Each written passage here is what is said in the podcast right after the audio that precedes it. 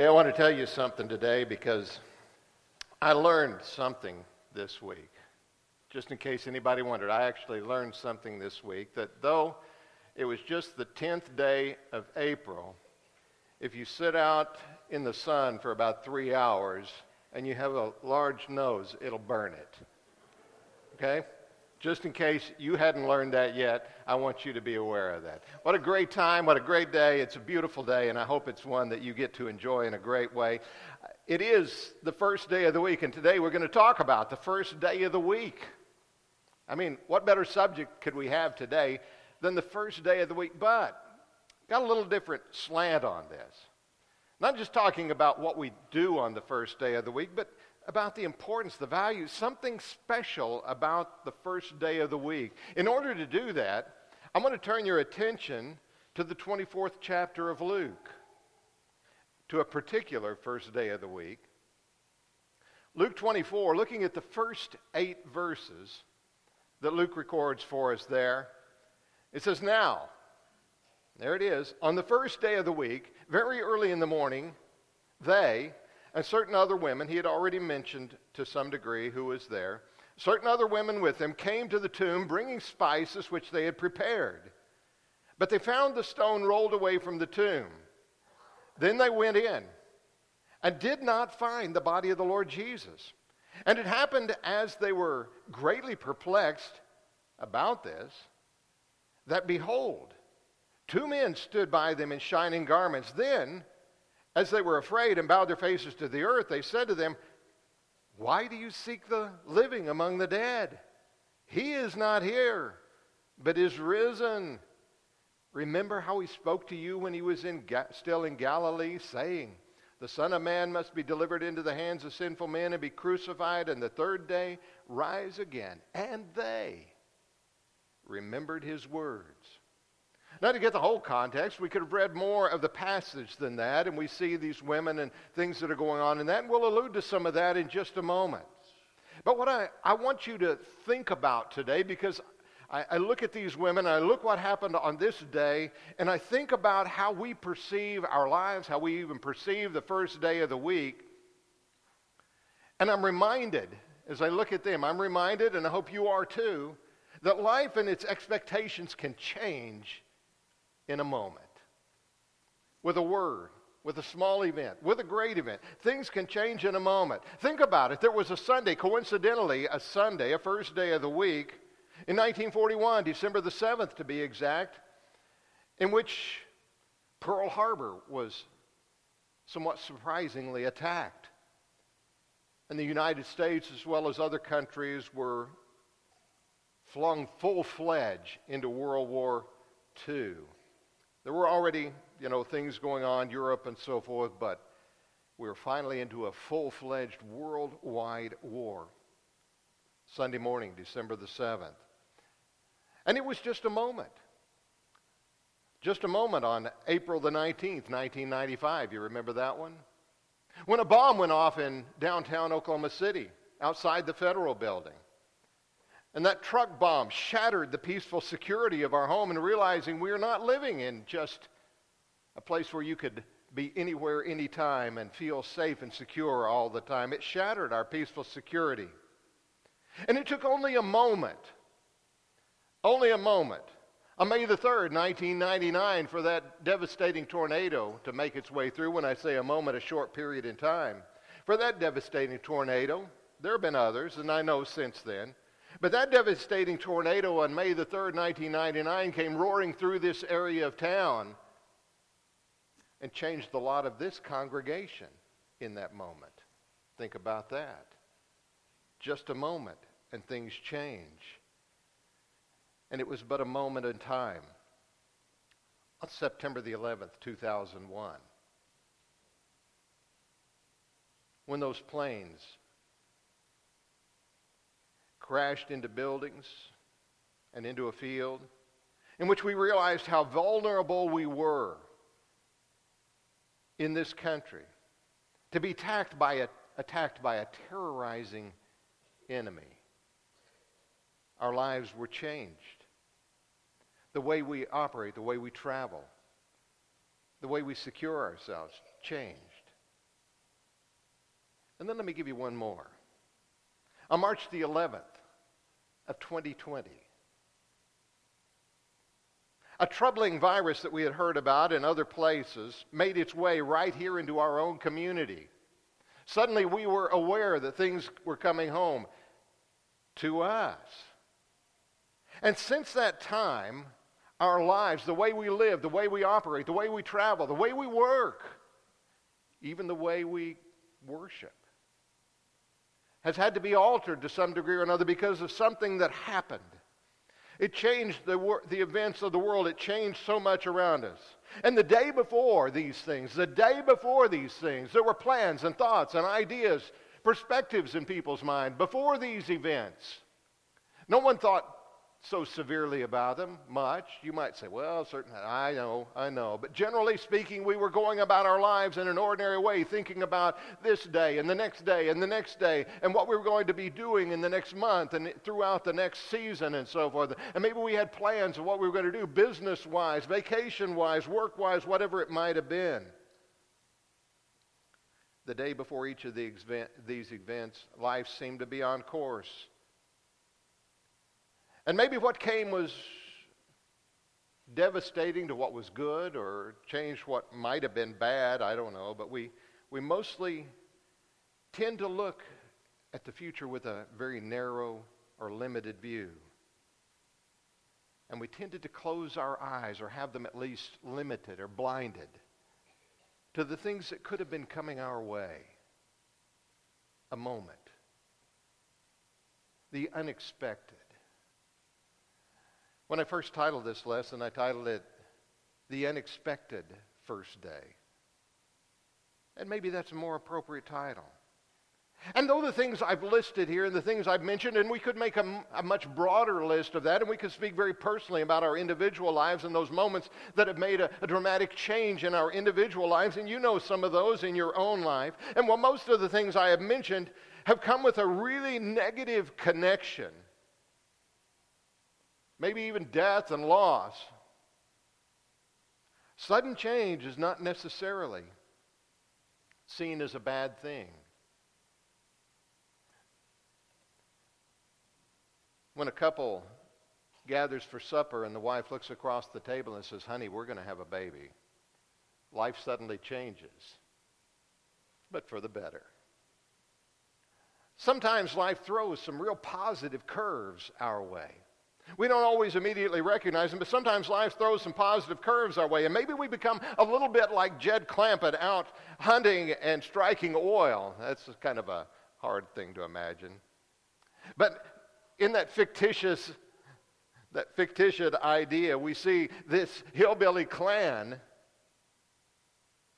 takes the opportunity and life changes for them dramatically. And when we take hold of that change, our lives can change greatly and find great opportunity. And so back to the women. As the women went to the tomb that day, as Luke records this account, and all the gospel writers record some of the events that take place from one perspective or another, they find that tomb empty. And the empty tomb where Jesus was placed after his death definitely, from that day forward, definitely changed the way we look at the first day of the week. For it was an unexpected day. To most, not to God. Jesus knew it was coming. But you think about what was going on, and these women had a plan in mind. As they were on their way to the tomb of Jesus, they have the spices. Because out of the graciousness of Joseph of Arimathea, there was a tomb. Out of the graciousness of Nicodemus and perhaps others, there, was a great, there were spices that they could use in their traditional way. And these women needed to finish what they had begun the day before. Or late in the day, Jesus had died, and there had not been time to fully do the things that they needed to do in the preparation of the body. But perhaps they were able to just take time to wrap the body of Jesus and place it within Joseph's tomb, and then the tomb to be closed at least temporarily. For the Sabbath was coming on them, and they had to cease what they were doing and go back to their homes. And with the Sabbath, they had to wait and quietly wait until the Sabbath was past. And of course, through the night after the Sabbath. And you can imagine in your minds, as I do in mine, these women taking the spices that have been prepared and brought to them, and taking them and preparing them in their ordinary and traditional and ceremonial fashion, and preparing them and getting them ready. Maybe there had been no sleep on their part. Maybe it had been very limited, but they were busy about those preparations. And finally, as the dawn is coming on that first day of the week, about 6 o'clock in the morning, in the early dawn, we see these women saying, okay, it's time. The light is coming. We can get there now. We can do so safely. These women can be out and about. And so they begin to make their way to the tomb. And as the gospel writers begin to account, they're talking along the way. And as they're talking along the way, at least one of them begins to ask, what are we going to do about the stone? But they seem to be a little bit uncertain about what's going to happen with that stone, for they don't know. They may have thought that the guards that were there would help them move the stone out of the way. I don't know what they exactly thought, but they went ahead and made their processing way as they, they headed towards that tomb. And as they arrived at the tomb, as the, the scripture records for us, they find not that that stone needed to be moved because it was already moved. And looking inside the tomb, there on the shelf where the body would have been laid, Jesus wasn't there. He wasn't there. As Mark had recounted, they discussed about the stone, but they didn't need to move it. In fact, they didn't need to prepare the body because the body was no longer there. But haven't you thought that that moved stone, when they saw that stone and wondered what was happening as they came close to the tomb and saw the stone was out of the way, don't you know they're wondering what has happened here? And I think about the literary statement that's been used so many times over the years the best laid plans of mice and men often go awry. They had made their plans, they had prepared, they'd gotten everything together, but they didn't know what was happening. But you know, we're accustomed to that in history. We're accustomed to things like that happening around about us. Who would have thought that Harry Truman would ever be president of the United States? Even Harry didn't think he would ever be president of the United States, and yet he was. But there have been many others. I think about Daniel and Belshazzar, and Belshazzar, oh, that arrogant man, filling himself up and thinking him greater than the God of Israel and using the emblems, the things that have been so much a part of the worship of the Israelites and bringing them and making fun of them and belittling other gods and thinking they were power and drinking to the gods of, of gold and silver until the writing came on the wall. And in that moment, his life changed. Was it mene, mene, Tekel, upharsin? Which Daniel comes in and tells him means you've been weighed and balanced and you've been found lacking and you're going to lose your throne. And it says in that very night, that very night, his life changed. Belshazzar thought he had power, and Daniel 5, and where Daniel tells him there in verse 30 and 31, it immediately comes to, to pass. And so, as we look back to Jesus and the tomb and the women there, the people around Jesus had thought things would be different that day. But they had thought they would be different, perhaps in a bad way. Jesus was already dead, he was already in the tomb. And though these women, especially Mary Magdalene, were affected so dramatically, others had thought about it. Some had thought maybe the disciples will come and they'll move the stone and they will steal the body away and claim that Jesus had risen. They had heard his words, and some of them, it had actually sunk into them. While it hadn't really sunk into his closest disciples, some who had heard him had thought, he's, he's predicting that he'll rise from the dead. But they thought they had fully disposed of him, a sealed tomb and the guards round about. Even the Romans thought the problem had been resolved. Get these crowds out of our way, these, these people that cause us so much problem. That had been resolved with the death of Jesus. Even the 11 re- remaining apostles were trying to determine what to do next as they, they cloistered, as they huddled, as they protected themselves from the outside world that they feared might do the same to them that had been done to Jesus. And oh, those faithful women, as we've already said. Those faithful women were simply taking care of the present needs, believing Jesus to be dead in that tomb.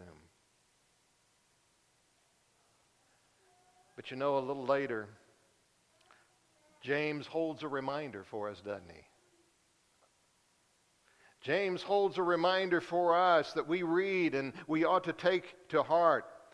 For when we start making our best laid plans, we ought to remember, as he said, and to say to ourselves, if the Lord wills, we shall do this or that. Chapter 4 and verse 15. If the Lord wills, we will do this or do that. It was to them, and maybe it ought to rest in our minds that way. It was an unexpected day because there was a very poor perception.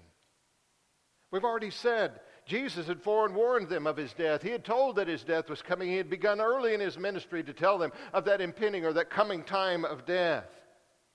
But he had also told them of his resurrection. And there was Mary Magdalene, as I mentioned, outside the tomb. It seems when the other women had gone away, Mary stayed right there, there weeping at this tomb in wonder of what was happening. And when she heard a voice, she thought it was the gardener. She thought it was the caretaker of the area. And she wondered where the body had been taken. If you'll just tell me where you've laid him. 20 and verse 15 of John chapter 20. And others didn't believe, and others questioned, and his closest disciples had to see for themselves. And we've noted so much of Thomas in John 20 when he said, I won't believe to the others. He said, I won't believe until I can see, until I can touch what the others had already had a chance to do. There was a poor perception. Remember Jesus' words to him when he presents himself to all of them, and Thomas is there. And Thomas says, My Lord and my God. He's overwhelmed with this thought. It was totally unexpected. He had a poor perception of what was coming. And Jesus, there in verses 24 and 25 in that great account, says, You believe because you've seen. Blessed are those who believe and have not seen. Friends, there was never a day like this. There was never a day like this before. There was never a first day of the week like this. The closest thing would have been the first day of creation. But there's never been a day like this. There's never been a day of such magnitude. There's never been a day that perceptions have been so far off. And God gave them something to think about. But there will be a day like it. There will be another day like it. But I want you to think for a moment with me about first days.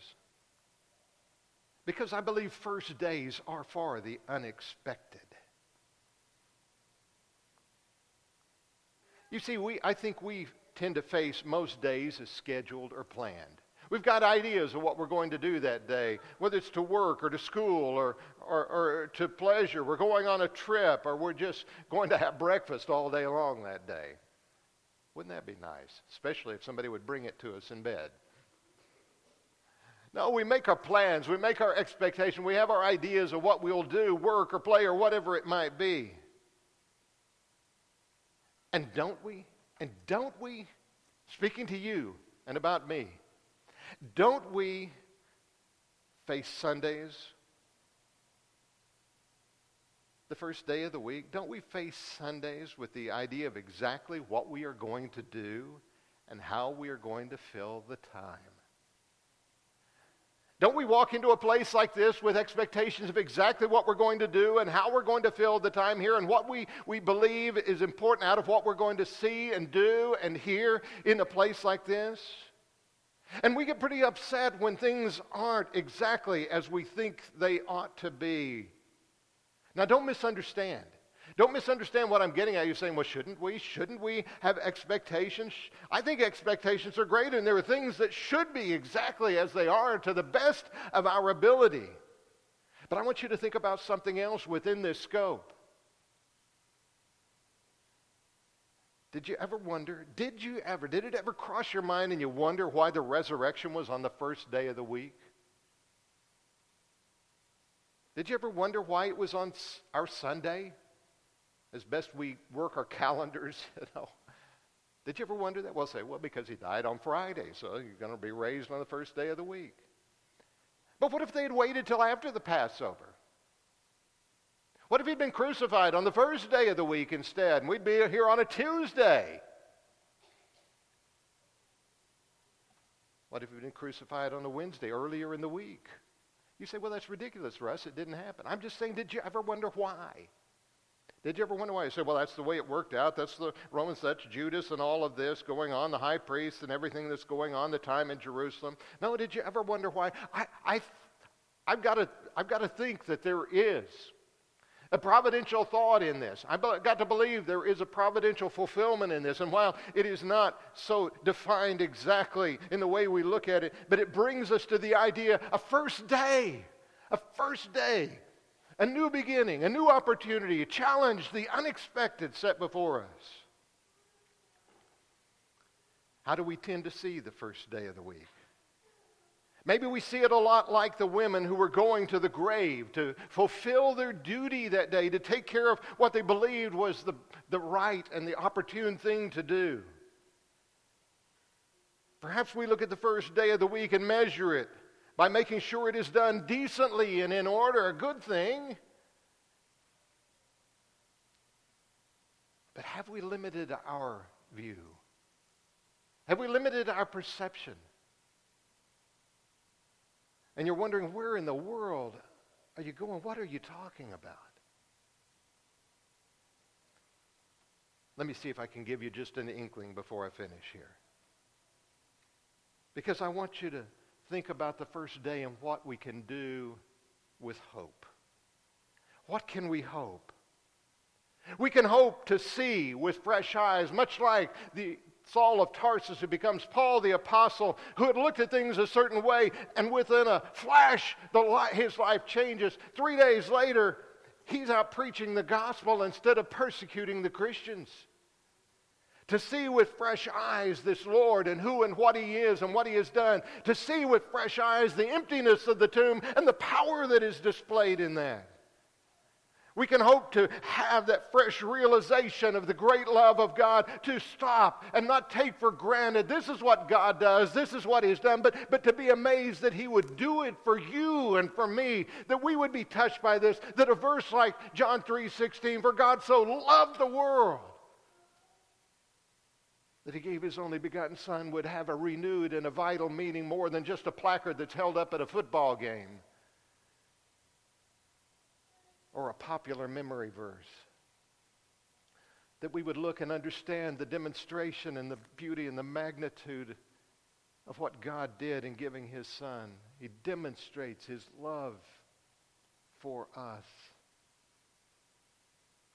We can hope to participate in a blessed fellowship. Peter talked about what we have and what God has given us. John does too, in the fellowship that we have in Him and with one another to realize how blessed and how fortunate we are. And not take for granted even what we have as we walk in the doors of this place with people who share that precious, that like precious faith with us, that we can be family that are tied together. And never lose sight of how valuable every single person around us is. We can hope we can hope to be touched anew by the blood of Christ. It's not just a cup we drink, but it is the willing blood that he shed. We're not just here to fulfill something and drink of a little cup and remember that there was some blood shed for us along the way.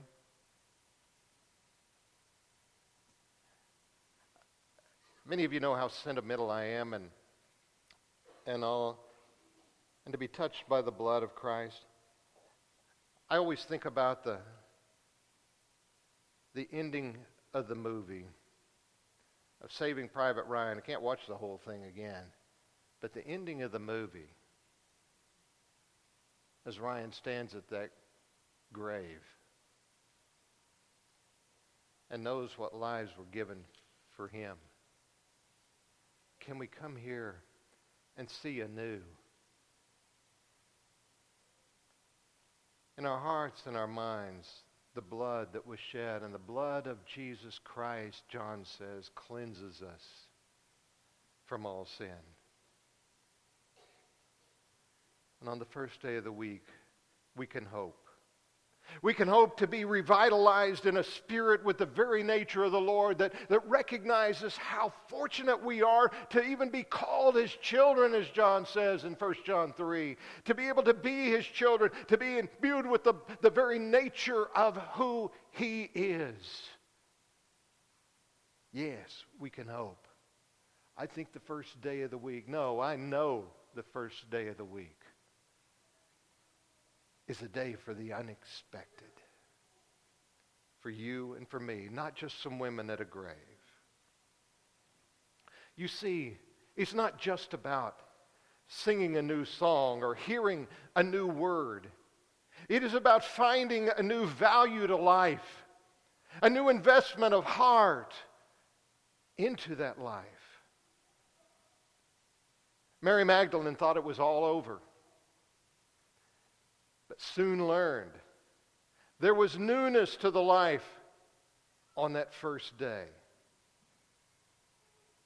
And that was truly the first day of the week. What lies ahead for our first day? Perhaps the popular song of a few years ago captures it in just a few words when the writer, the singers sing, What about this day? I can only imagine. We're going to sing a song of encouragement, invitation. Let it be a song, of reminder as well, that we might know that the Savior gave his life for us, that God's love is there, that our opportunity to be before, before him is one of the greatest blessings that we could even imagine and beyond our imagination. Perhaps there's someone who needs to respond. We want to encourage that as well this morning. And if you need to come today, let the opportunity that is set before you be yours. Don't hesitate at it, but let it be yours. If there is a need you have, we'll gladly share it with you, pray with you, exhort you, and uh, whatever the need might be this morning. If you need to come, let this song be an encouragement to us all as we stand and sing together. Oh, to